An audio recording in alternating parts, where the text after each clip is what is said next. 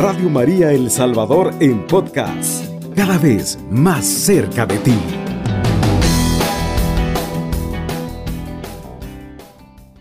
Nosotros hemos querido darle continuidad a todo el contexto que tiene que ver con la Inmaculada Concepción, con esta convicción de que María fue preservada de toda mancha de pecado ya desde su concepción, hasta el punto de que ha sido llamada la Toda Santa.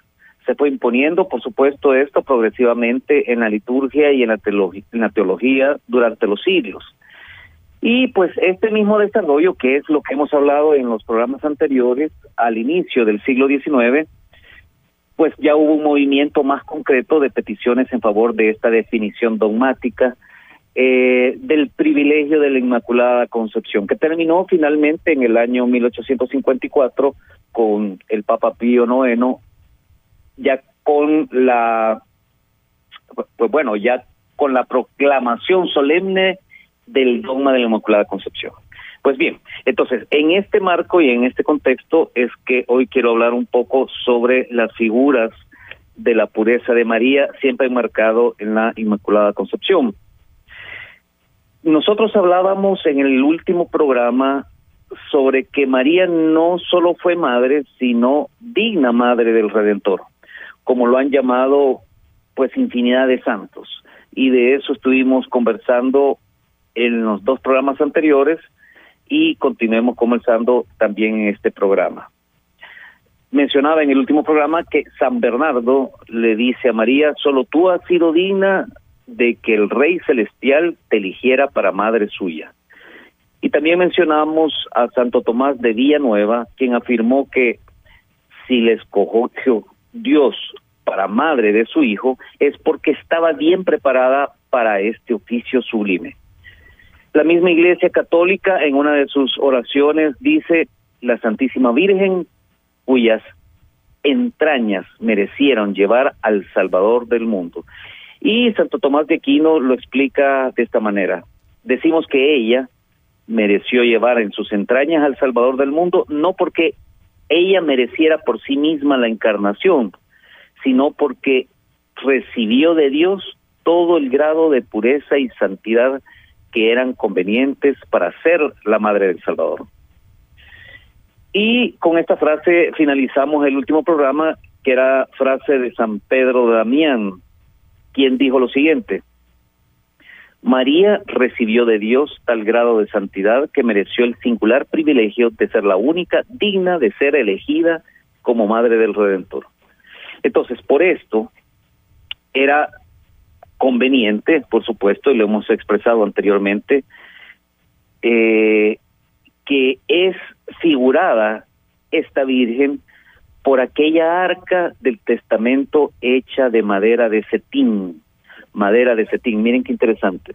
Esto en el Antiguo Testamento, ya hablando un poco de las de las figuras de la pureza de María, eh, en el Antiguo Testamento, esto lo encontramos en el Éxodo capítulo 25, versículo 10. Es decir, que ya era prefigurada esta Virgen por aquella arca del testamento hecha de madera de setín. Miren qué interesante, que es una madera incorruptible.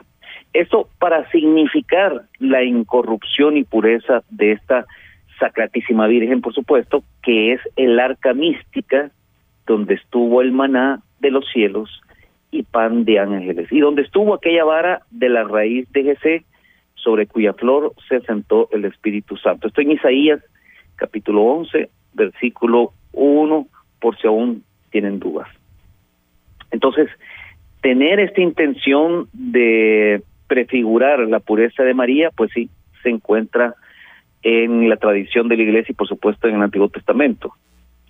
Es también figurada por el, llamémoslo así, hermosísimo trono de Salomón, de que dice la escritura que era hecho de marfil y que estaba dorado de un oro muy resplandeciente y decía que este trono, que esta obra, como aquella, no fuera nunca hecha en todos los reinos del mundo. o sea que era algo extraordinario. Esto lo dice en uno de Reyes, capítulo 10, versículo 20. Que este trono no se había visto o que no había existido nunca una cosa hecha en todos los reinos de esa época. Entonces, eh, todas perfectísimamente convienen a esta Sacratísima Virgen como al trono espiritual de aquel verdadero Salomón, pacificador del cielo y de la tierra. Otra de las eh, prefiguras, llamémoslo de esta manera, en el Antiguo Testamento, es eh, también por aquel huerto cerrado y fuente sellada de los cantares, y por aquella puerta oriental que vio el profeta Ezequiel. Eh, ¿Por qué? Porque ninguno comió de la fruta de aquel vergel, ni bebió del agua de aquella fuente, ni entró por aquella puerta, sino solo el Hijo de Dios, porque solo Él era su amor, su pensamiento, su deseo, sus cuidados, su memoria continua. En los cantares, eh, esto que acabo de mencionar lo podemos encontrar en el capítulo 4, versículo 12. Y en cuanto a la puerta oriental que vio el profeta Ezequiel, lo podemos encontrar en el capítulo 23, versículo 2. Entonces, ya solo hemos dado un par de datos sobre las prefiguras de la pureza de María y pues se encontraba en el Antiguo Testamento ya de manera clara. Porque como dice San Agustín, toda la obra y vida de María siempre estuvieron atentas a Dios, que residía en medio de su corazón, dice San Agustín. Según aquello del profeta que dice, Dios en medio de ella nunca será movido y ayudarla a el Señor por la mañana muy de mañana. Esto según el Salmo del 45, el capítulo 45, versículo 6. O podemos retomar también otra, digamos, otro escrito de otro santo, de San Jerónimo.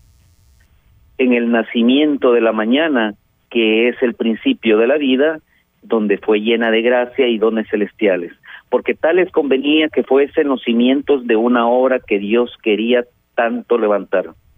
Porque si el santo Job, eh, continúa mencionando San Jerónimo, se gloría que del vientre de su madre salió con él la misericordia, fíjense bien, en el libro de Job, el, el capítulo 31, versículo 18, él se gloría de que del vientre de su madre salió con él mismo la misericordia. Entonces, San Jerónimo dice, ¿qué diremos de esta, refiriéndose a, la Virgen, que habría de ser madre de misericordia? Y si Jeremías y San Juan Bautista fueron llenos de gracia en el vientre de sus madres, como está en las escrituras, claramente, sin dudas, el uno porque lo escogía Dios para profeta y el otro para más que profeta, ¿no? Entonces, si se da eso, dice San Jerónimo, concluye él, ¿qué diremos de esta Virgen, refiriéndose a nuestra Santa Madre, escogida para Madre del Señor de los profetas? Pues conforme a la dignidad da Dios la gracia y la santidad. Pues bien, cuando nosotros encontramos este tipo de textos, con esa claridad con que los santos entienden, por supuesto, toda la escritura y cómo la iglesia, eh, por supuesto, en su doctrina la ha transmitido a través de los padres, de los patriarcas, eh, de los mismos santos, como esto de San Jerónimo, entendemos perfectamente que las conclusiones que ellos sacan son más que claras para nosotros. O sea, ¿qué diremos de esta Virgen de que será madre del Señor si también Jeremías y San Juan Bautista fueron llenos de gracia en el vientre de su madre? Ese es el, la transmisión en ese sentido de este de, de estos datos y estas prefiguras que se encuentran de la pureza de María en, en las escrituras. Podríamos decir lo siguiente también, que Santo Tomás enseña que cuando Dios elige a una persona para un oficio especial, le concede las gracias y cualidades que necesita para este oficio. Y deduce de esto que si escogió a María para Madre del Redentor, seguramente le concedió a ella todas las gracias y cualidades de este sublime oficio que le exigía, ¿no? Eh, y es precisamente que el ángel le dijo, no temas María, que has hallado gracia delante de Dios. Entonces, si María hubiera tenido mancha de pecado, no hubiera hallado esa gracia y simpatía delante de Dios para Jesús, habría sido un, verdad, un verdadero desdoro de, de haber tenido por madre a una mujer manchada de pecado. Por eso Santo Tomás indica esto. Y San Agustín, cuando habla de la Santísima Virgen, dice, aquí ni siquiera me atrevo a nombrar el pecado, porque ella, por la excelsa condición de estar destinada a ser madre de Cristo, tenía que estar libre de todo pecado. Entonces, María, que concibió y dio a luz al que no tuvo la más mínima mancha de pecado, debería estar ella también libre de esa mancha. Y recibió gracias especialísimas, dice eh, San Agustín, para vencer en todo el pecado. Entonces, de todo esto tenemos que concluir que el Hijo de Dios se escogió por madre a una mujer tan pura que nunca tuviera que avergonzarse de estar manchada con pecado alguno. Eso eh, tenemos que tenerlo como muy en cuenta, especialmente cuando los católicos nos somos atacados y dicen cualquier eh, cualquier exclamación respecto a, la Santa Madre de, nuestro Señor, cualquier cosa dicen, que ya ni me atrevo a, a repetir lo que dicen, pero por supuesto lo hemos escuchado a cada momento.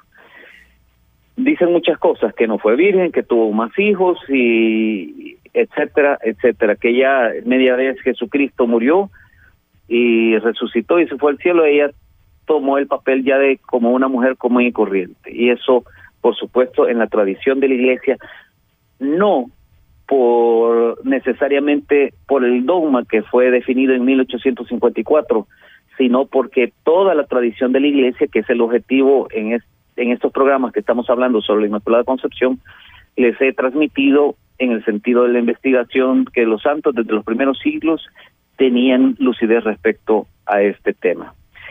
Eh, llegando a este punto, me voy a ir a la primera pausa del programa y vamos a regresar para seguir conversando sobre la figura de la pureza de María en las escrituras. Ya regreso. Estás escuchando Radio María 107.3 FM. Bien, estimados amigos, estamos de regreso conversando sobre este interesante tema, las prefiguras de la pureza de María en las escrituras y en la tradición de la iglesia, podríamos decirlo de esa manera. Estamos en su programa Madre Mía, Estrella del Firmamento, está con ustedes su servidor Manuel Elías. Y hablando sobre este tema de este día, tengo también otra frase de otro santo. San Proclo exclamó lo siguiente, para Jesús nunca fue deshonroso que lo llamaran el Hijo de María, pero si le habría sido deshonroso que los demonios le hubieran podido decir, tu madre fue pecadora en otro tiempo y esclava nuestra.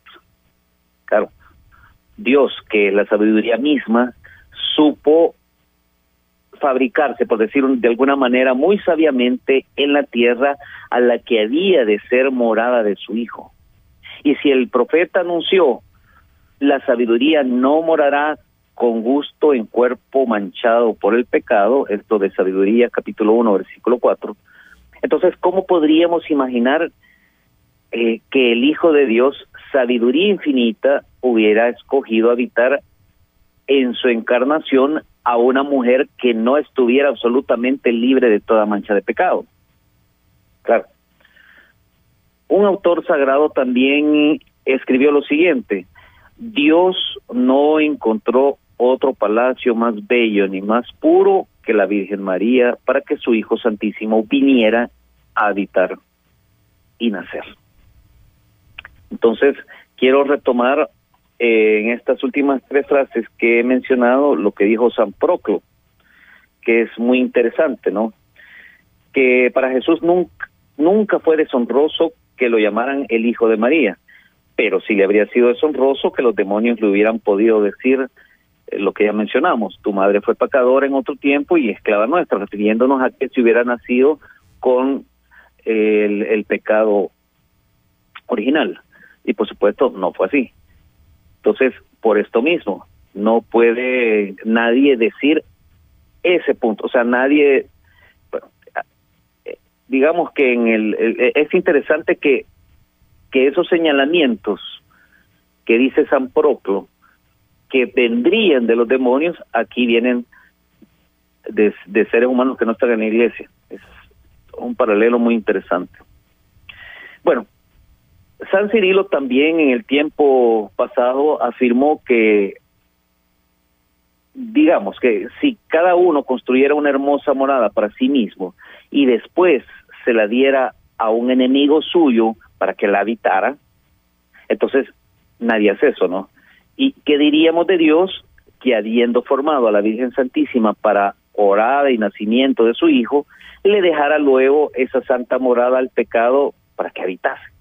no tiene como que ningún sentido. Entonces, estas conclusiones que sacan estos santos diluyen y le dan, le dan luz a todo esto que hemos estado conversando respecto al dogma de la Inmaculada Concepción, que no lo es, como dijimos, porque lo exclamó el, Papa. Así fue la tradición de la Iglesia y el dogma sirvió para declarar, como dice la bula, proclamar y definir la doctrina que sostiene que la Santísima Virgen María fue preservada inmune de toda mancha de la culpa original desde el primer instante de su concepción. Bueno,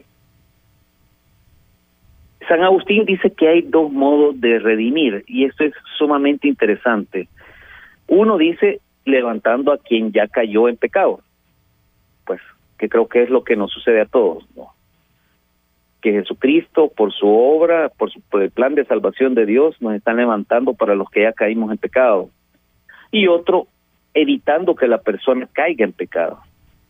Es decir, también es una manera de redimir, levantando a quien ya cayó en pecado y evitando que la persona caiga en pecado. Pues a María la redimió de este modo, superior al otro, la libró de toda mancha de pecado y de caer en pecado fue la manera de redimir. San Agustín con, acuérdense, eh, San Agustín, bueno, ahorita se me escapa el dato, pero eh, recuerdo que es del siglo IV o siglo V, ¿no?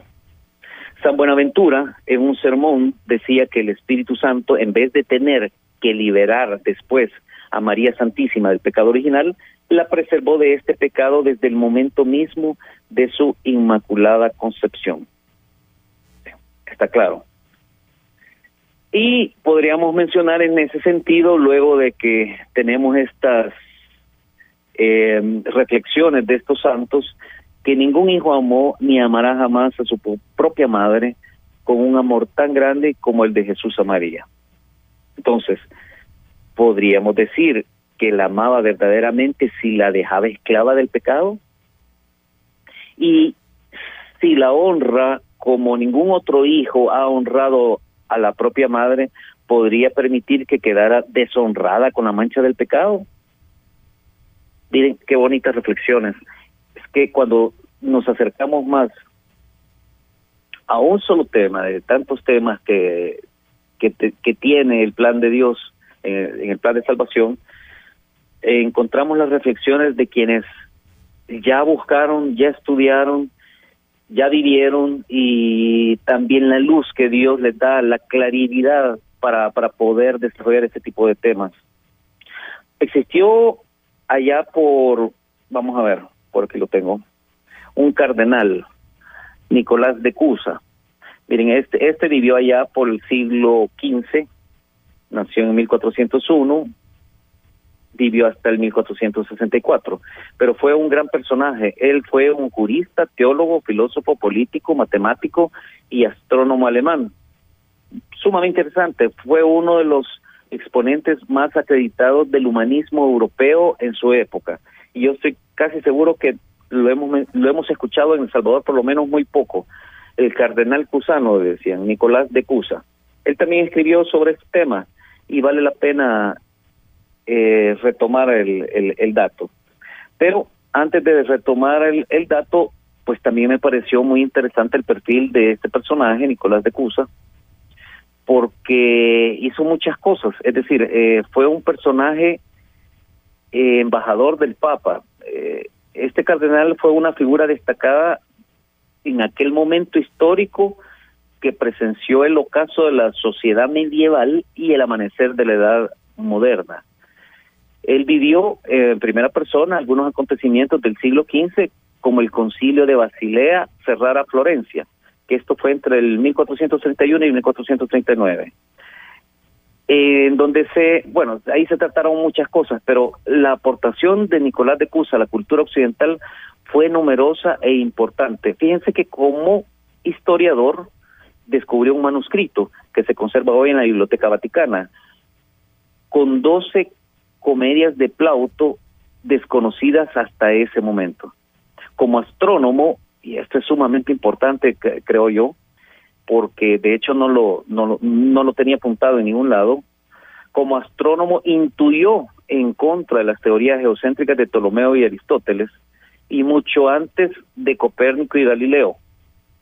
O sea, como astrónomo eh, eh, estuvo en contra de Ptolomeo, donde decía que la Tierra era el centro del, del universo, del sistema solar, y Aristóteles y lo intuyó antes que Copérnico, que era sacerdote, también lo dijera y mucho antes y 100 años antes que Galileo. Es decir, que el universo es infinito y la Tierra no es móvil, sino que rota alrededor de su propio eje. Esto lo definió, lo intuyó y lo dejó escrito eh, este cardenal Nicolás de Cusa. También a Nicolás de Cusa le debemos un mapa geográfico de Europa centro-oriental muy preciso, reproducido por vez primera en 1491 de un original, bueno, que lastimosamente se perdió, pero se encuentra por lo tanto entre los primeros mapas geográficos de Europa desde el invento de la prensa. Entonces, existe incluso un débil, pero muy importante, eh, hilo de unión que relaciona al cardenal de Cusa con el descubrimiento de América. Cristóbal Colón en efecto copió a mano una carta con cálculos y mapas escritas a los reyes de España por el gran cartógrafo Paolo Pozo. Entonces, amigo, quien fue amigo fraternal de este cardenal Nicolás de, de Cusa. Bueno, yo creo que podríamos seguir hablando muchas cosas, pero lo que quería transmitir es que este cardenal que fue jurista, teólogo, filósofo, político, matemático y astrónomo alemán, fue uno de los exponentes más acreditados del humanismo europeo, al margen de que hubiese sido un sacerdote y un cardenal, y no digamos una gran lumbrera de la iglesia. Pues él dijo lo siguiente de María. A María la gracia de Dios la preservó de toda mancha de pecado, mientras que a las demás criaturas lo que hace la gracia es liberarlas de las manchas del pecado que ya tienen.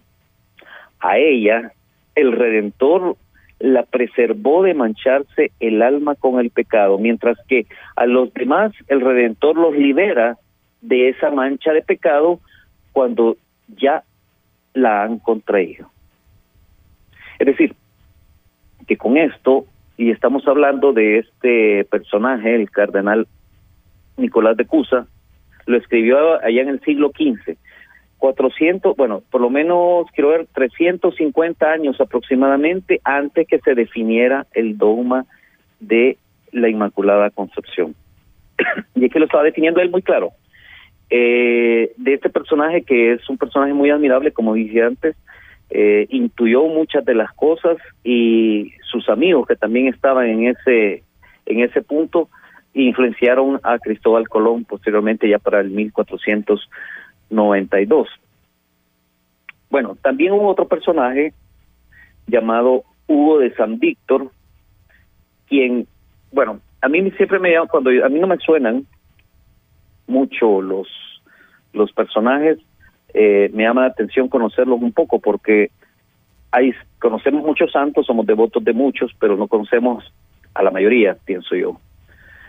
Hugo de San Víctor, eh, bueno, fue nació en 1906, eh, adoptó los cánones de San Agustín en el monasterio, en un monasterio, ¿no? y hacia el uh, él viajó a París y entró en uno de los monasterios agustinos. ¿no? Bueno, se, se, se, se hizo monje, ¿no? Pero bajo la influencia de los escritos, por supuesto, de San Agustín, Hugo dividió en tres fases la vida contemplativa, y eso es bien interesante. La primera le llamó del pensamiento, durante el cual se descubre a Dios en la naturaleza. La segunda, él le llamó meditación, cuando se encuentra a Dios en uno mismo. Y el tercer lugar le llama contemplación, en la que se ve a Dios cara a cara. Eh, desde ese punto de vista, San Hugo, bueno, perdón, Hugo de San Víctor, que fue filósofo y teólogo francés, eh, también habló sobre el tema de la Inmaculada Concepción de María antes de que fuera dogma. Y él exclamó lo siguiente, el, fruto declara que tal es el árbol que lo produjo. Si el fruto del vientre de la Virgen María fue Jesús, el totalmente puro, el inmaculado y santísimo, así la madre que lo engendró debió ser totalmente pura, inmaculada y santísima. Solo María fue digna de ser madre de tal hijo y solo Jesús fue digno de ser hijo de tal madre. Eh, me voy a ir en este momento a la segunda pausa del programa y ya regreso para seguir conversando sobre este interesante tema con los minutos que nos queden para el programa. Ya regreso. Usted sintoniza la franja mariana. Bien, si ustedes fueron eh, ayer a misa, por supuesto, tenían, tendría por lo menos que haber ido. Eh, la lectura era precisamente parte de esta frase que acabo de mencionar antes de salir a la segunda pausa del programa. Por sus frutos los reconoceréis, era parte de la, del Evangelio de, del domingo de ayer. Entonces, esto pega perfectamente con lo que mencionó Hugo de San Víctor, ya mencioné, que fue un filósofo y teólogo francés. Por su fruto reconoceréis el que, pues el árbol, que el árbol es bueno, un árbol malo no da frutos buenos, no, da frutos buenos. Y un árbol bueno no puede dar frutos malos. Entonces, coincide precisamente con esta frase que le voy a dar nuevamente lectura porque me parece perfecta. San Víctor exclama, bueno, Hugo de San Víctor exclama, el fruto declara que tal es el árbol que lo produjo. Si el fruto del vientre de la Virgen María fue Jesús, el totalmente puro, el inmaculado y santísimo, así la madre que lo engendró debió ser totalmente pura, inmaculada y santísima. Solo María fue digna de ser madre de tal hijo. Y solo Jesús fue digno de ser hijo de tal madre. Bueno, esto para retomar el evangelio de ayer, lo dice el mismo Señor, ¿no? Con su, por su fruto lo reconoceréis. Eh, también, eh, creo que tenemos poco tiempo, pero vamos a avanzar. San Idelfonso, yo sé que eh, este nombre nos suena bastante, pero es porque pues aquí hay un pueblo muy bonito que se llama así, ¿no? San Ildefonso. Pero sabremos algo del santo, por lo menos yo no conozco mucho, pero eh, traté de investigar y, es muy interesante también porque eh, tiene que ver con los jesuitas. Los jesuitas iniciaron su labor educativa en la Nueva España, ya aquí en América, con sucesivas fundaciones de colegios, eh, etcétera. Entonces, de la fusión de los de varios de los colegios nació en 1583 el Colegio de San Ildefonso, que para todos los colegiales en aquella época de la congregación residían en una institución bajo la tutela de un solo rector. Pero lo de San Ildefonso, el nombre eh, le fue dado en honor al santo arzobispo de Toledo, cuya devoción lo llevó a escribir en defensa de la limpia concepción de la Virgen María. Miren qué interesante estamos hablando de muchos siglos antes. Dogma que la Compañía de Jesús ha sostenido desde su fundación.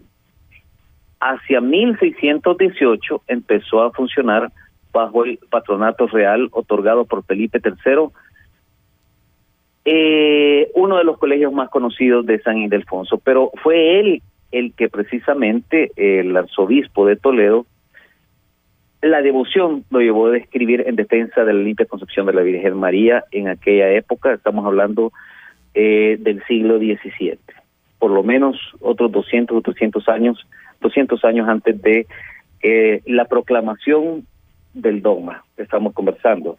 Y San Ildefonso eh, dijo lo siguiente, porque eres perfecta y totalmente pura, por eso fuiste elegida para ser madre del Creador. Porque, bueno, eso fue lo que dijo San Alfonso, pero yo continúo para ver eh, si continuamos en el siguiente programa conversando sobre este interesante tema. ¿Por qué, ¿Por qué todo esto? Porque, porque convenía al Espíritu Santo que María fuera totalmente libre de toda mancha de pecado. Y me voy con esta frase refiriéndome a esto. Eh, parece que tenemos una llamada. No, no tenemos ninguna llamada. Perfecto. Me voy eh, con este tema, o más bien con esta frase de Santo Tomás a María. Sagrario del Espíritu Santo. Varios santos la llaman templo del Espíritu Santo. Pues bien, el Espíritu Santo estaría más contento y más satisfecho si el sagrario o el templo donde iba a habitar era totalmente libre de toda mancha de pecado. Por eso Dios libró a María de toda mancha pecaminosa. Por eso convenía al Espíritu Santo que María fuera totalmente libre de toda mancha de pecado. Con esta frase me voy en este día del programa. Los espero dentro de dos lunes, siempre en su programa Madre Mía, Estrella del Firmamento. Conversó con ustedes su servidor, Manuel Elías. Alabado sea Jesucristo. Con María por siempre sea alabado. Radio María El Salvador 107.3 FM. 24 horas.